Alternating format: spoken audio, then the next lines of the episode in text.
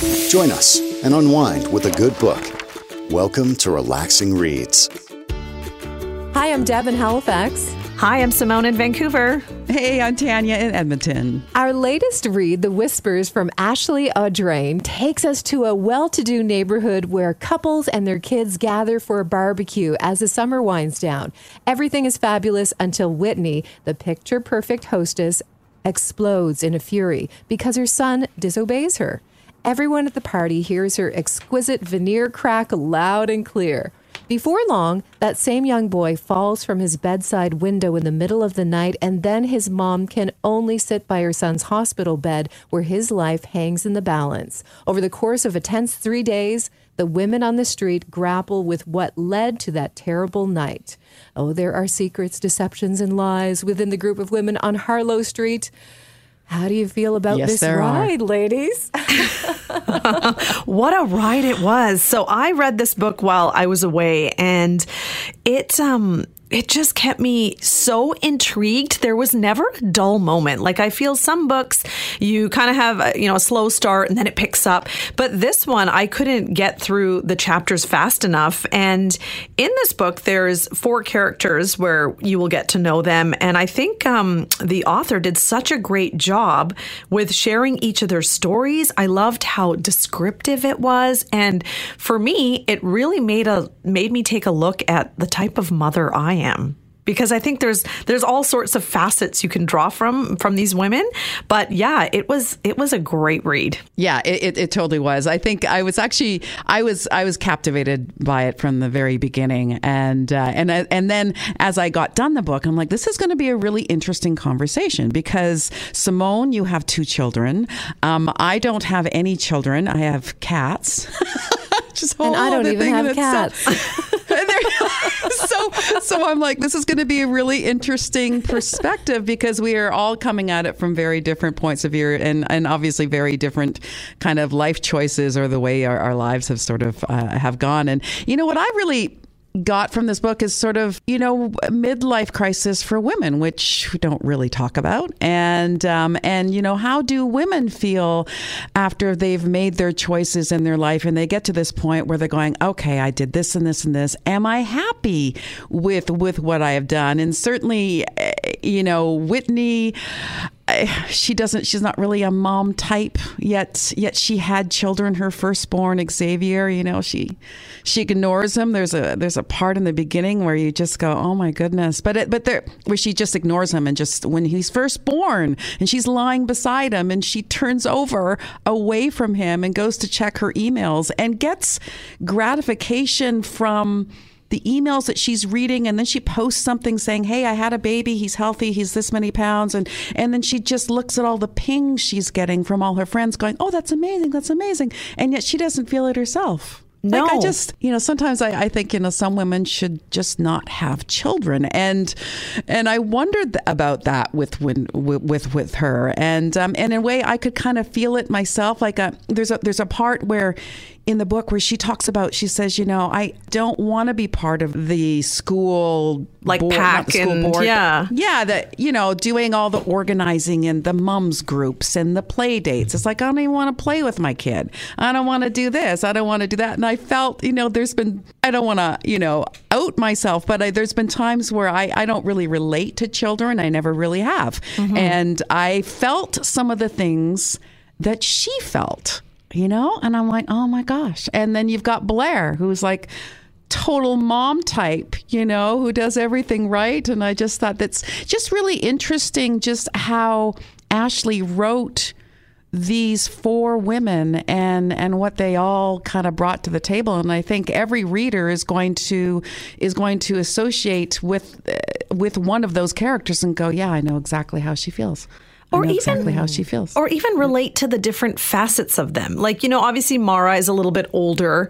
Um, but, you know, I look at, um, for me, yes, having the kids. So I think someone like Whitney, you know, when I feel like the older generation, like there was always have your ducks in a row. It was always taught that you go to school and then you get married and then you buy a house and then you have children and there's this big checklist. And I think some people got stuck in that. It was kind of like, so for Whitney, maybe it was like, okay, I'm going to have a husband, I'm going to have children, I'm going to have a career that's fulfilling. And she had this checklist. So maybe it wasn't things she necessarily wanted, but she thought she should have to have a perfect life. Whereas now I feel like we're in this generation where we don't judge if someone doesn't want children or doesn't want to get married. And we're a little more accepting of just, yeah, live your life, live it to the best you want it to be. So there's a freedom in that. So I think for Whitney, she she made the choices that maybe she thought would look good on paper or make her life look like mm-hmm. it was mm-hmm. incredible. Mm-hmm. And with Blair, she's kind of following that that rule that you should give up your life for your child and then you are the best mother you can be.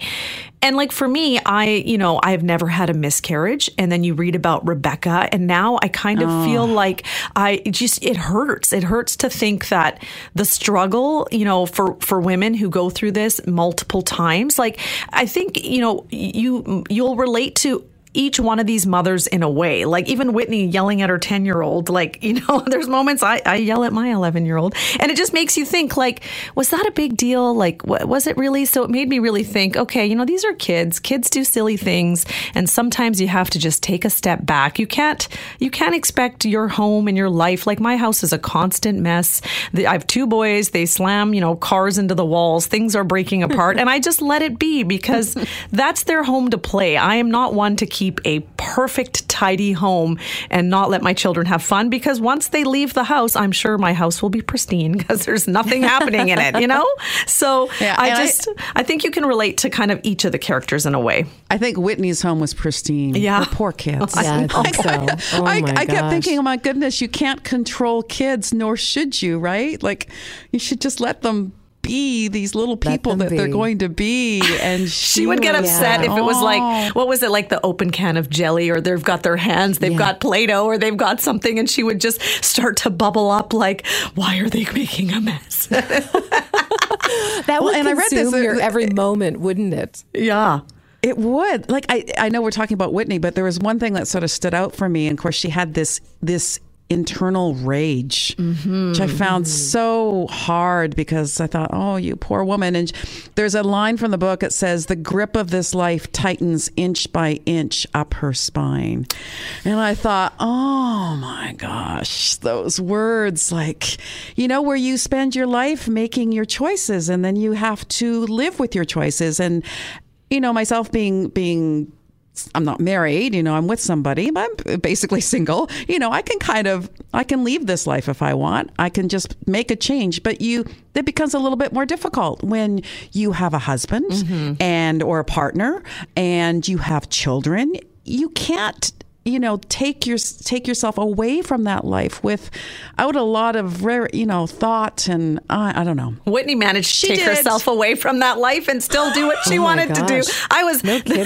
That was the thing about this book. There were so many like dark twists and turns, and so yeah. I had to go back and like reread some of the stuff after. Like I felt like you know I was reading through it and then I was like, wait, what just happened? You know, well, I was so with Blair. Yeah. What do you what do you what do you guys think of Blair breaking into Whitney's house and all the things she does? Oh my wow. gosh.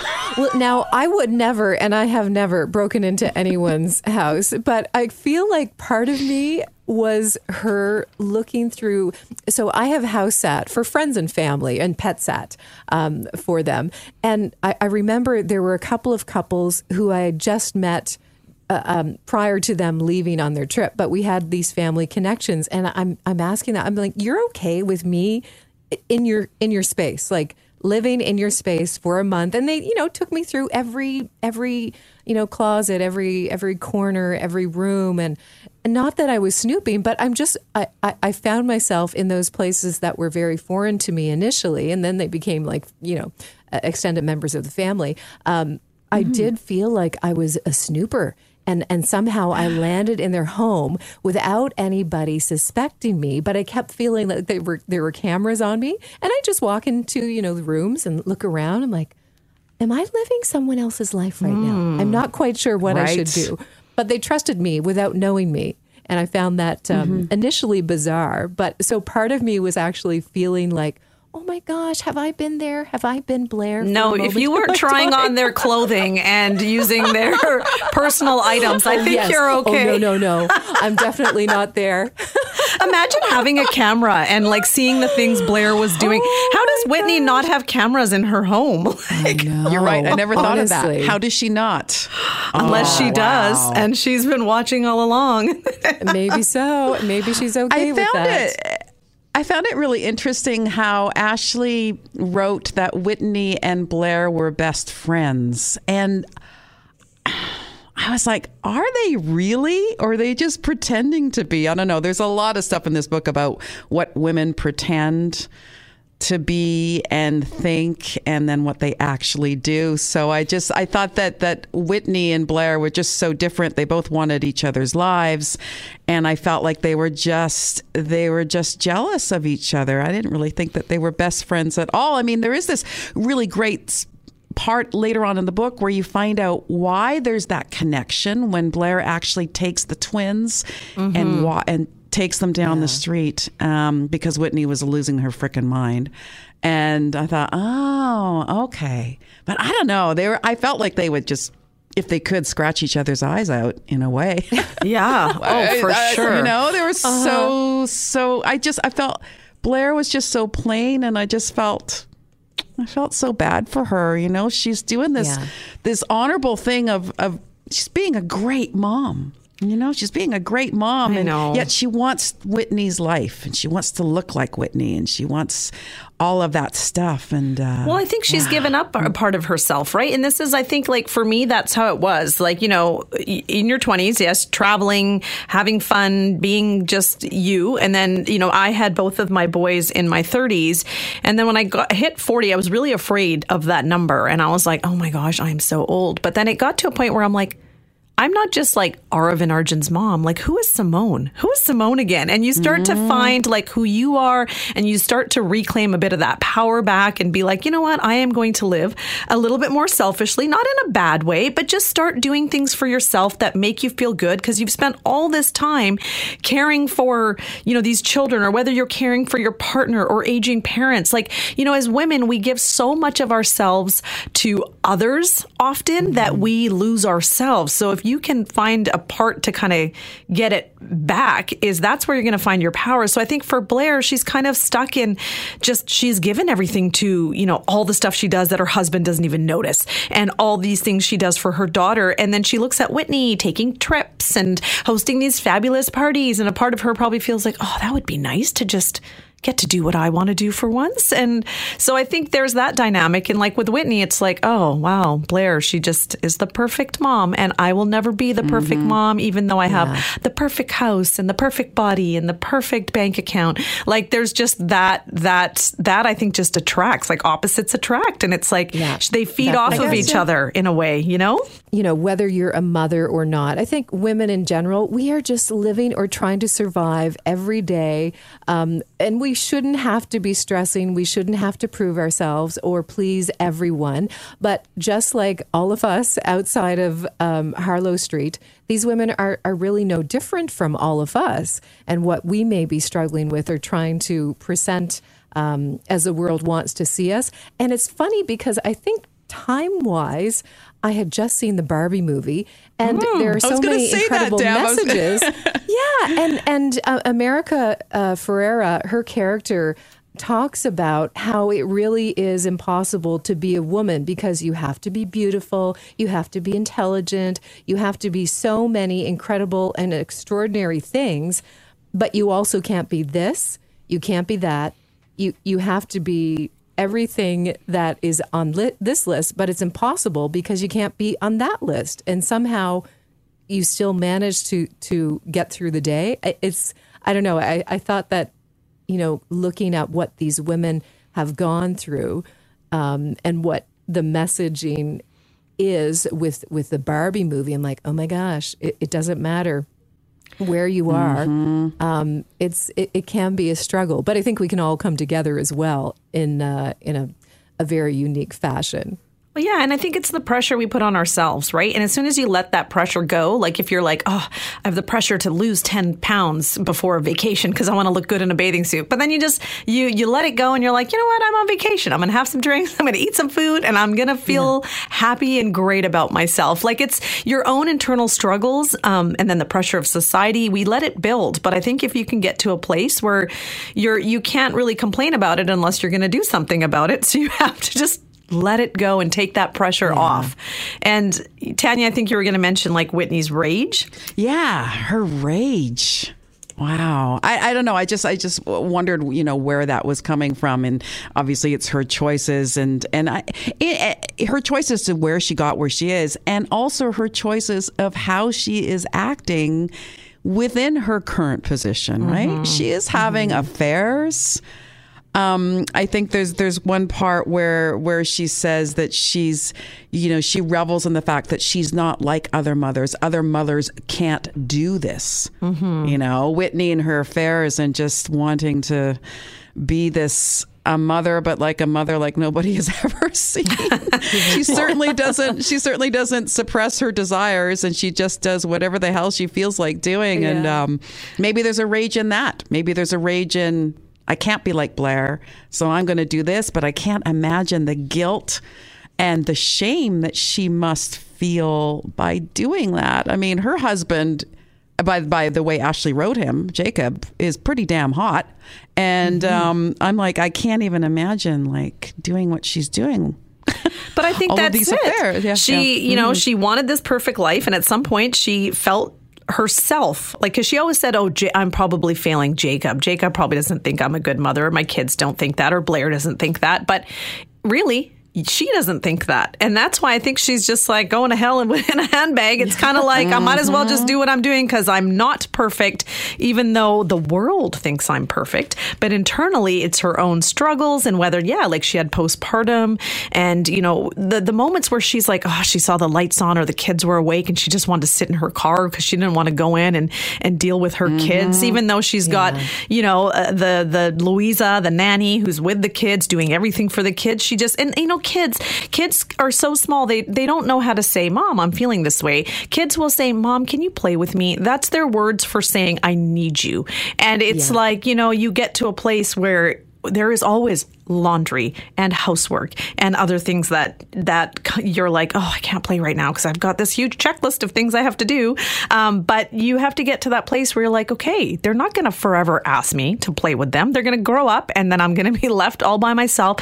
So I might as well just take this time to play with them and connect with them because it's such a short time. But again, she wasn't like that. And maybe not all moms are. And like you say, Tanya, like maybe not everyone should be a mother. And some people become mothers, you know, maybe it was an accident or you weren't expecting a, a child and now you have one. And there's just different things. But I think we all need to just come from a place of everyone is just trying to get through life, um, yeah. you know, mm-hmm. and we can't be as judgmental. So if she felt like she couldn't mother them, then maybe the nanny is the best person to to help and take that lead on if they're still getting that care and attention. Like everybody just I think has to do what's right for them.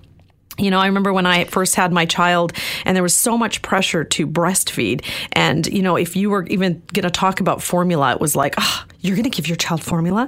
And then you think, right. what? Like, what does it matter? You're keeping your child alive. You feed them exactly. how you feed them. Every mother is doing her best. Let's not judge. Let's just let everyone yeah. get through life. And if you're not a mother, like whatever choices you're making, find your internal happiness. And if someone is looking at your life and judging you or whispering about you, then they're obviously not happy in their life. You know? That's so, right. Yeah. And perhaps with You're Whitney, right. um, maybe the, the rage comes from not being in control of everything mm-hmm. and, and yes. not accepting that she will not be able to control so many things in life. Now, yeah, and then there's like Rebecca, who, my goodness, I mean, what five five miscarriages I think she had, and I just I can't imagine. I mean, it's interesting that we talk about choices because sometimes I feel like I've just sort of like been this free spirit, which I am, and I've just sort of coasted through life without making some really hard decisions and asking myself, what do you want, Tanya? What do you want? Do you want to get married? Do you want to have kids? I never really thought about it. And, you know, I'm now at an age where I cannot physically have children. Um, so I sometimes, you know, sometimes I think about it and go, hmm, I wonder what a little Tanya would have looked like or what, you know, I, I get a little. I, it affects me like i do get a little sad but i but i never you know, consciously made a choice not to have children. It just didn't happen. So I guess I just I didn't have that maternal instinct. And and I think about Rebecca, who I think her husband really wants children, Ben, and she's trying to have children, and that that feeling that your body will not support the growth of a child mm-hmm. no matter what you do. And I just my heart broke for her because she's trying and she's trying. And then her husband says we got to stop this cuz we we will not survive another pregnancy that you end up not being able to carry. And i think there's always been this thing with women that we are put on this earth we have the ability to have children right? And mm-hmm. when you can't have children like my a girlfriend of mine cannot, and it's all she ever ever wanted. Mm-hmm. She never wanted the career. She wanted to get married, have like maybe a little a little store that sold trinkets and housewares and stuff, and just do that. And she wanted to have children, and she can't. And it's just like you know, Rebecca talks about. I'm in this children's hospital, and I hear about miracles all the time. Where's my miracle? Where's my miracle mm-hmm. that I'm actually going to carry this baby? And I just think, you know, what you feel as a woman if you cannot carry a, a, a child. And I just, for Rebecca, my gosh, I just, my heart broke for her. Mm-hmm. I just felt you know. And it gets mm. worse in the end when you find out what her husband mm. has been up to. Yes. But I think Oh my god. But did I think, you guys see that? No, I did, did not you? see that coming. I th- totally no. thought it was Aiden. I 100% thought yeah. it was I Aiden. thought it was Aiden. Um, but that was again another twist. And okay, let's yes. get to the the last part. Mm. Xavier comes okay. to yeah reveals something yeah. jaw dropping in his conversation with his mom. What do you think is going to happen next? oh my goodness. Oh my God. I know there's we, no hope. Um, that last line, I read yeah. that last line a few times. Like, what's going to happen to you yes. when I tell them all? Honestly, tell them all. Yeah. And how much has he oh. picked up on oh. other things? Like, you know, kids 10, 11, they're smart. They watch us, they know what's going on. So, exactly. They're very there, perceptive because the they have no filter. Yeah. That's right. Yeah. But I think in the mm-hmm. background, you know, uh, you know, the adults are thinking, oh, they don't, they have no idea what's going on. They won't be bothered mm-hmm. by any of this. Mm-hmm but I felt note. for him. I did. Oh my gosh! And yes. the moments where she almost like was like, "Oh, maybe better if he's not around," like that. Yeah. What when that was the, the oxygen. Air, yes, I was like, "Please do not do this. Do not." Like that's how much she was concerned about herself and her own reputation that she was willing to to to go that way. well, way. and it also was like it, the Ashley kept us going in terms of what exactly happened that night. Mm-hmm. Did Xavier? Yeah. Did he? Was he pushed out of the window? Did he jump out of the window? Did he fall out of the window? What happened? Right? So you do mm-hmm. find out, you know, exactly what happened, but I don't know what's going to happen at the end of this book. I honestly for for for Whitney, does she Harlow oh, Street gosh. is forever changed. Yeah, forever changed. Yes, and you know, is. there's one person we haven't really talked about, Mara, and I felt I really liked her. I, I, I felt that, you know, she's a Portuguese immigrant. Her and her husband came over, and I, I really liked their relationship at the beginning when they fell in love and everything was great. And then then they came, they come to uh, come to the states and they're living there, and they have you know Marcus, and he's just not uh, he's a very difficult child, and the whispers that he does with only his mom, and how mm. mean his father was to him. And I yeah. and I wonder too about the relationships of of men and women as they go through their lives you know when they're you have this sort of like you have this free spirited sort of like coming together and you're doing all this stuff and then you decide to have a family and of course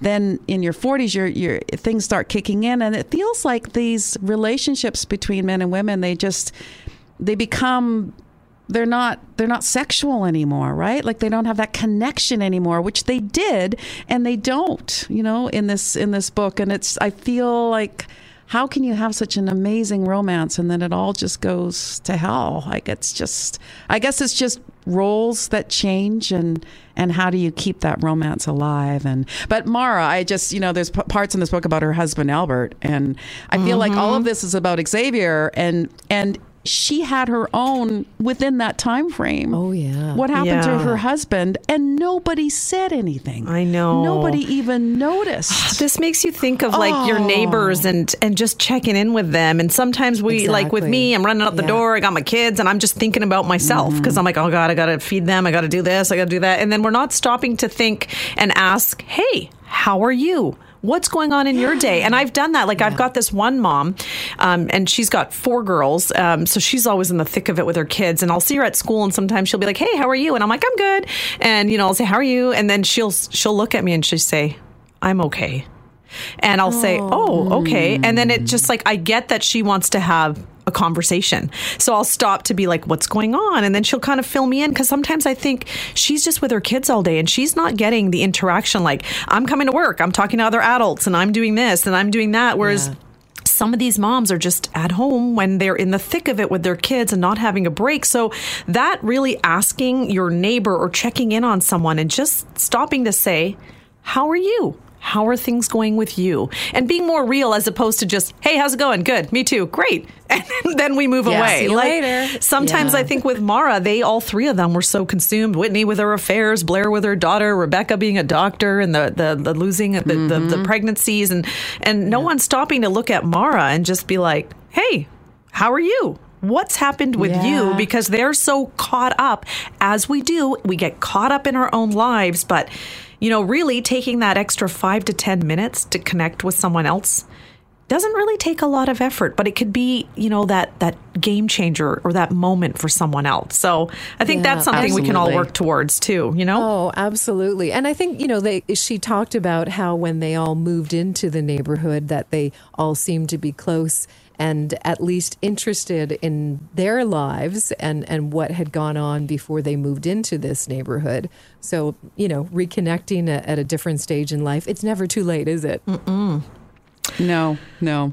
well, it's definitely oh. a book I would recommend. Um, you know others to read whether you're a mom or you're not a mom it just it's relatable in so many different angles and it'll help you understand other people's lives and and the choices they make and hopefully kind of give you something to think about. And like you like we talked about you know Tanya you said you you never really thought about your choices and here you are. And it's like you know whether I thought about choices or didn't here I am. But we all still um, have the ability to take today and not feel like as we get older it's like the beginning of the end. Like treat mm-hmm. this as your new beginning. Like we're still here, we can still do things, we can still make changes and when it comes to even those thoughts about, oh, you know, what would it have been like uh, my aunt, like she she never had children and now she's at the point like she always wanted to, she just couldn't as well, but now she's at the point where she's like I'm going to be the best great aunt ever. And she comes Aww. around and mm. it's just that that that motion of like maybe I'm just going to spoil my my great grand, you know, kids and and be an, a great aunt or do this or do that. So I think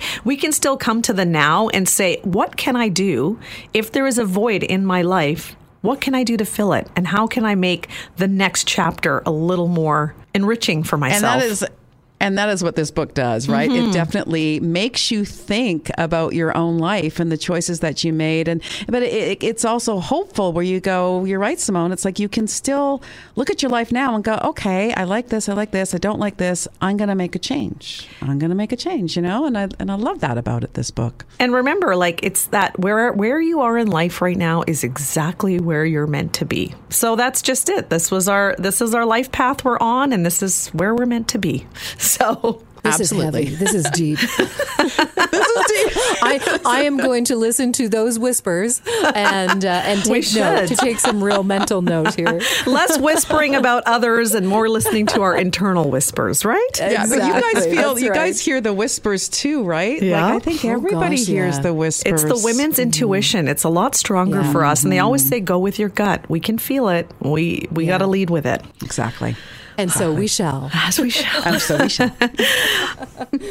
Well, I think this is the perfect time for us to ask our burning questions for Ashley Audrain, who joins us now to talk about this incredible book, The Whispers. Hello, Ashley. How are you? Hi, I'm great. How are you? Hi. Hello. Good. We are excited to have you back on our podcast with us after reading Oh. your book. Thank you. It's so nice to join you guys again. Thank you so much. Love the book. Oh, thank you so much. Yeah. Oh, yeah. Another dandy. We were just Oh, saying, Deb and I read um, The Push, and Tanya wasn't a part of the book club then. And so we were just saying, you have to go back and read that. So we'll send you a copy of that because that one was one of our Oh. favorites too. Thanks. Oh, that's so great. Thank you. Yeah, it's, it's nice. I love hearing when people um, discover the whispers first and then go back to read the push. It's great. It's really nice to hear. yeah, I'll definitely be doing that. So, Ashley, to start off, um, we loved the book. It was such a page turner, kept us going, uh, got through it really quickly. Uh, such great writing. Now, when you were writing this novel, you know, the characters are so interesting, and it's neat that you were able to kind of showcase four of them in this book. Where did you pull the inspiration from? Do you know any like suburban moms who are similar to these characters? you you know what? I the characters are not based on any one person in particular, but I think you know, as a writer, I think you're always sort of collecting. Um, you know, observations about people around you. And I think that that sort of, you know, in a way works its way into characters at some point um, in writing. I think a lot of authors would probably say that. But yeah, but there was um, one character in particular that was, was sort of more based on this idea of somebody that I knew, um, which was that. So I lived in a neighborhood called Little Portugal here in Toronto, um, and we, which, which sort of that concept of um, Harlow Street is sort of based on, you know, this idea of a very sort of gentrified area where we've got sort of the um, you know the older Portuguese immigrants who've lived on the street you know for decades and decades, and then sort of the new families are kind of moving in around them, you know, renovating houses and having families and sort of changing the area. Um, and so when I lived in on this street in Little Portugal, we had a neighbor um, who there was an 80 year old woman who you know had probably lived in that house for about 60 years, and she was a Portuguese immigrant, and she she had she maintained this very sort of beautiful porch culture, you know, that I feel like will not will sort of go with that generation, sadly. Um, you know, where she would, her and her husband would sort of spend all their days, you know, on the porch outside of their home, kind of watching the street go by, you know, and watching us come and go with our noisy kids, and you know, even bringing our kids home from the hospital, and you know, all all of that. Um, and I really just loved kind of observing them, observing us, you know, everyone else on the street. Um, and I would often think about that woman and, you know, what she was thinking about all of us and how our lives, you know, compared to the early years of motherhood that, you know, she would have had in that same house, you know, 60 years earlier um, or 70 years earlier. Um, and so, yeah, she, I, I, it's funny, in all, we lived there for eight years, and in all that time, I never once had a real conversation with her because she didn't speak English at all. Um, but of course, there's so much communicating that goes on like other ways, you know, with like you know the, the waving to each other and smiling at each other every day. And yeah, she that that really inspired the character of Mara um, in this book, who is um, sort of you know very very different than this lovely woman I live next door to. But um, but you know that idea of sort of an old, a woman of an older generation as a voyeur on the street, and then these three younger families kind of around her, sort of you know in their early 40s, late 30s, just in the thick of things, you know. And and she ends up playing quite a pivotal role in the book, but she also is this sort of um, contrast in the book as well. Oh, that's so interesting. I like that. And yeah, it's kind of, when you mention the porch culture, it does kind of make you sad because yeah, you think about like how often do we just go out and, and sit and stare? Because now it would be like, why is that person watching us? Why are they, they staring Oh, at us? exactly, exactly. And it's actually such a beautiful thing in terms of like um, creation of community and staying connected to one another.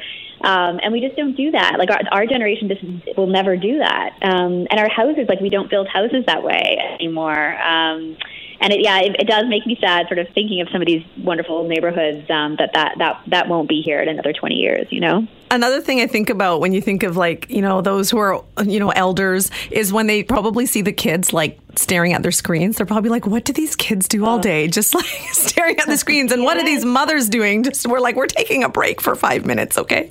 Um, True. Yeah, it's absolutely true. And I, Mara does have many of those thoughts in the book. She looks at the other three women. Yeah. Um, well, especially the other two mothers, you know, Blair and Whitney, and sort of rolls her eyes at like how they make life seem so busy and hectic and they're coming and going. And she comments on what they wear. And, you know, I think that there's probably some truth to that. yeah. Sure. Now, Ashley, was there, you know, with the four characters of Mara, Rebecca, Blair, and Whitney, any of them didn't really get that happy ever after. Was there a Mm. character, though, that you were rooting for, that you were hoping will get their happy ever after? Oh yeah, you know I've sort of, I, to be honest, I root for all of them. I really do, and it, it's always a struggle at the end to give them the fates that I do. I think for most of my characters, um, I'm just, I, I, I, as a as a writer, I don't feel compelled to give everybody a happy ending because I just don't think that's real. I just don't think that's life. Um, and I really think I try to create like a lot of truth in storylines and in characters' experience. Um, you know, I think the character that I think we're most people, most readers are rooting for the most is probably Rebecca. Um, in this Yeah. book, she ten- I, I, in sort of feedback I've had from readers, she, you know, it's always so interesting. Like there's these four four main characters. You know, we get perspectives of all of them, and there's bound to be favorites. You know, there's bound to be the favorites are bound to emerge, and I think Rebecca is that for people. Um, you know, she's a woman who you know is struggling to have a family of her own, and she's experienced quite a bit of pregnancy loss. Um, and so through throughout the book, I think we are really rooting for her to have that because we can really feel, hopefully, how desperately she wants that and how all-consuming it is, which I think is very much true to real life. If you're going through, um, you know, fertility problems, it, it, it can be completely consuming in every way. Um, so, th- so I think most people are probably rooting for Rebecca, um, you know, to, to get the ending that she's looking for. Um, and she's also she's a physician. She's she works at a children's hospital, and you know, she's sort of very much sort of a caretaker throughout this story. Like she's the one really providing a lot of you know support and stability for everyone else as their lives are sort of unraveling. Um, so I, you know, she's probably the character who deserves it the most. Yeah. For sure. Yeah, I um I, I was feeling a bit of a Wisteria Lane and Desperate Housewives um, within these characters as well, and I loved it. Um, I'm I'm a people watcher, and and and I love to know more. I would love to know actually more about my own neighborhood now. I'm I'm in a building as compared to living in a house and knowing my neighbors in past years.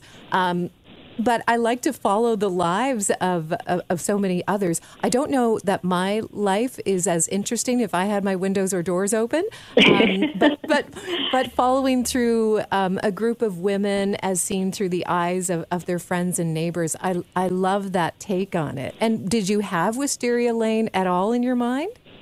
Oh, it's so funny. You know, I did not think of Desperate Housewives once while I was creating or writing this book. Um, and only after when people were making the comparison, like readers, once the book was out in the world and readers were making the comparison, I was like, oh, of course. Like, of course, it, it, it very much is that.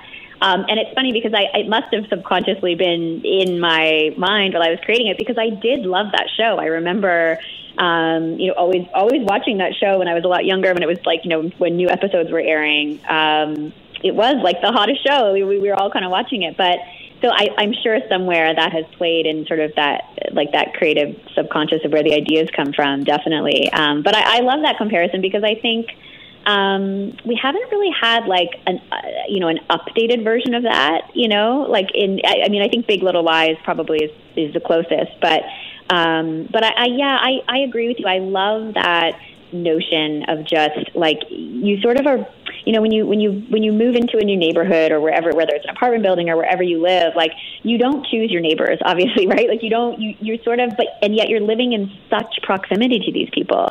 And it's such a strange thing like you and i think especially kind of uh, we all felt this probably during the pandemic when we were home so much I think we all really felt that. Like you sort of, your world was only sort of as big as like, you know, the people you were living very close to, like the people you saw hanging out outside and kind of, you know, with their kids on the street and sort of trying to find something to do. And, and it is that idea of like, you know, in the evening, you know, when the sun sets and everyone's lights are on in their home and, you, you can't help but stare. You know, you can't help but sort of wonder and sort of see the comings and goings of a family inside. Um, so I think yes, I think uh, curious people, nosy people like you and I um, are always going to be sort of drawn to that. You know, drawn to that. Yeah. yeah, for sure. Like Deb, I live in a in a building, and I just, um, you know, I think about. I live on the 16th floor and have for many many years, and it's like we have this community on the floor that like I Yes. kind of know what's going on in everybody's life. And I have a neighbor of mine who looks after my cats and we borrow sugar from each other and milk. Yes. and then I've got this crazy woman who yells and you know, we just sort of know what's going what's going on. And there's like if I ever thought I wanted to move into like a new suite or a bigger suite I'd be like I need to stay on the 16th floor. Yeah, I I like get these that. people well, the other thing, the other wonderful thing, I lived in condos for a long time too, and the other wonderful thing is that you end up having like elevator time with people, you know, which is a whole nother level. You have to make the small talk on the uh-huh. elevator and and that's so interesting. And also just what you can hear as you walk by every door, you know, you can hear like the music people are playing, the shows they're watching, the company they have over. Um, like you, it, there, it, there's something so even more voyeuristic, you know, about living in a like in an apartment style housing, which I, I which I just love. I love. Yeah, and what they're eating, unfortunately. Yes, sometimes. right. But um, but I, I wanted like I haven't as as Simone had mentioned I have not read the push and I definitely am going to and I, I do know it's about a mother and a daughter and now with this book The Whispers you are you are talking about motherhood again with with four different people and and what they're going through and that's another theme. So is there a is there a reason why you you sort of gravitate towards talking about mothers? Hmm.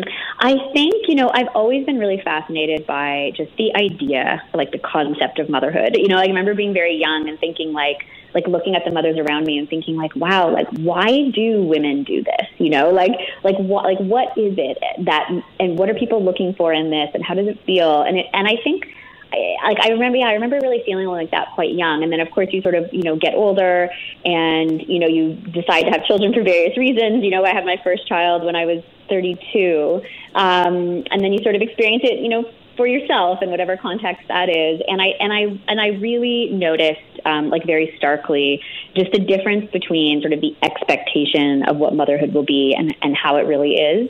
And I think you know, as women, we've come so far, you know, in so many ways in society. But it but it does feel to me like there is still this very specific way that mothers should think and feel and act.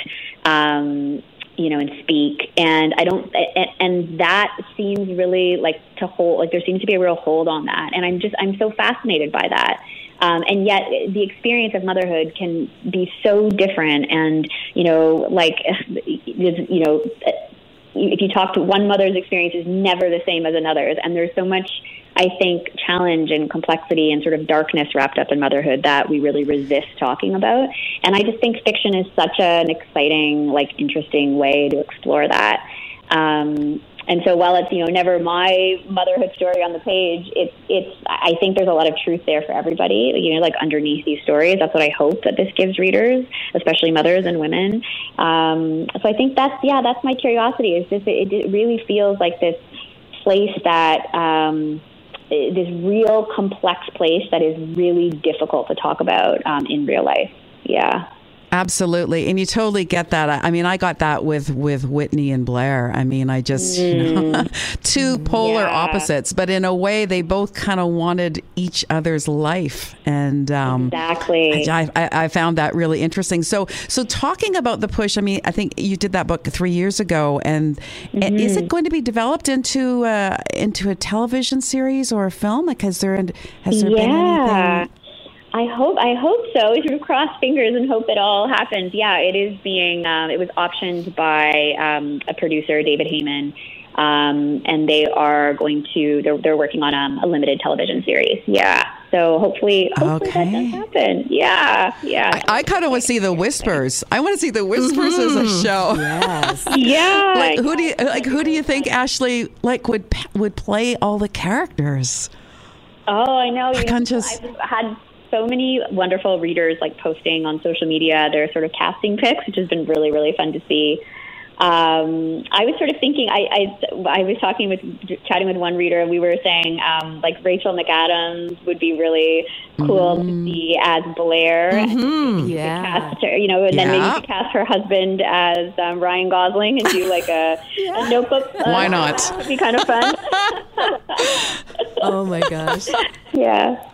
Oh, I love the title, The Whispers, and Hmm. um, it's it's very much like a, a woman's intuition, isn't it? And, and Mm-hmm. I have to ask, like, is this a chance um, for all of us to maybe pause for a moment and, and take a really good look around us and not be afraid to listen to that little voice inside our heads? Yeah. Oh, yeah. I really like that. Yeah. I think I think so. Like, I really think of the whispers as this sort of like cousin to intuition. You know, like I think we talk a lot about women's intuition and what that feels like and where that shows up. Um, and it's like a very real thing. You know, I think many of us have had that experience. And to me, the whispers is sort of adjacent to that. It's like this. I, I think the whispers are a little more urgent and they're sort of like knocking at the door of your life. You know, trying to tell you something. Um, and I think they can be harder to want to hear, you know, and I think that's what each of these women is sort of struggling with in the book is that, you know, they, they have this whisper in their life that like there needs to be a change, something isn't right, like this isn't working for me. Um, but it's really, really hard to acknowledge that when you feel like the consequence of listening to that is going to disrupt your life, you know, and I think, I think often, you know, these women, as I mentioned, are sort of late 30s, early 40s. And I, I do think that's sort of the time in life when this idea of the whispers can be their loudest, you know, or feel their strongest.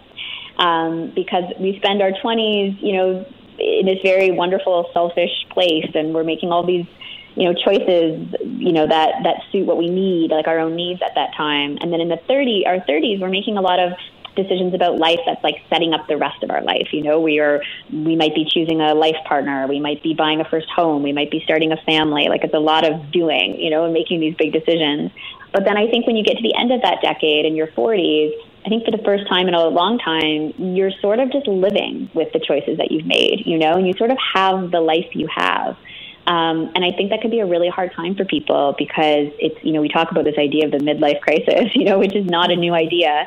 But I think now, I think especially with this generation of women, um, I think it's a really challenging time when you start to get really sort of introspective and have to really confront like the choices you've made and if you are indeed happy with them or not, or if your life looks the way you wanted it to. Um, and if you know, I think a lot of women at this stage kind of think like, whoa, like who am I really? Like, who have I become? You know, who have I become versus the woman I thought I would become, you know, when I was in my 20s or early 30s. And it's, it, there's often a huge difference there, you know? Um, So, yeah, I think there's a lot of soul searching at this time in life. And I think that's when the whispers are the loudest. And I think the hardest thing is to do something about it. And some women do, and some women don't. The whispers are louder with the hot flashes. Mm. yes, exactly. Yes. like, oh my gosh, they were loud before. What's going on now? Ashley, you've done it again. It's a great novel. I love how you you know you talk about the the truths in it, and it makes you kind of realize that like. Don't wish for someone else's life. Find ways to better enrich or enhance yours if you can. Not always are you going to have a happy ending, but you can find happiness in your situation or or push to change it. Um, and you've gifted us two incredible novels, so we have to ask, what's next from Ashley Audrain for us? Oh, well, thanks for those kind words. I really, really appreciate that and appreciate your support. Thank you. Uh, what's next? Well, I am. I'm working on something, but I can't. I can't talk at all about it now. But it's still early days. But I am. I'm. I'm working away on, Okay. on what's next. Yes. Nice. Great. Well, thank you again for um, chatting with us. And again, we all are big fans. We love the book, and we hope to chat with you again soon. Oh, yeah. Thanks, guys. Thanks so much. This was really nice. Thank Yeah. you. Thank you so much. Ashley. Okay. Take, Take care. Bye. You too. Bye bye. Thank you for kicking back and relaxing with us. We hope you'll join us again on Relaxing Reads.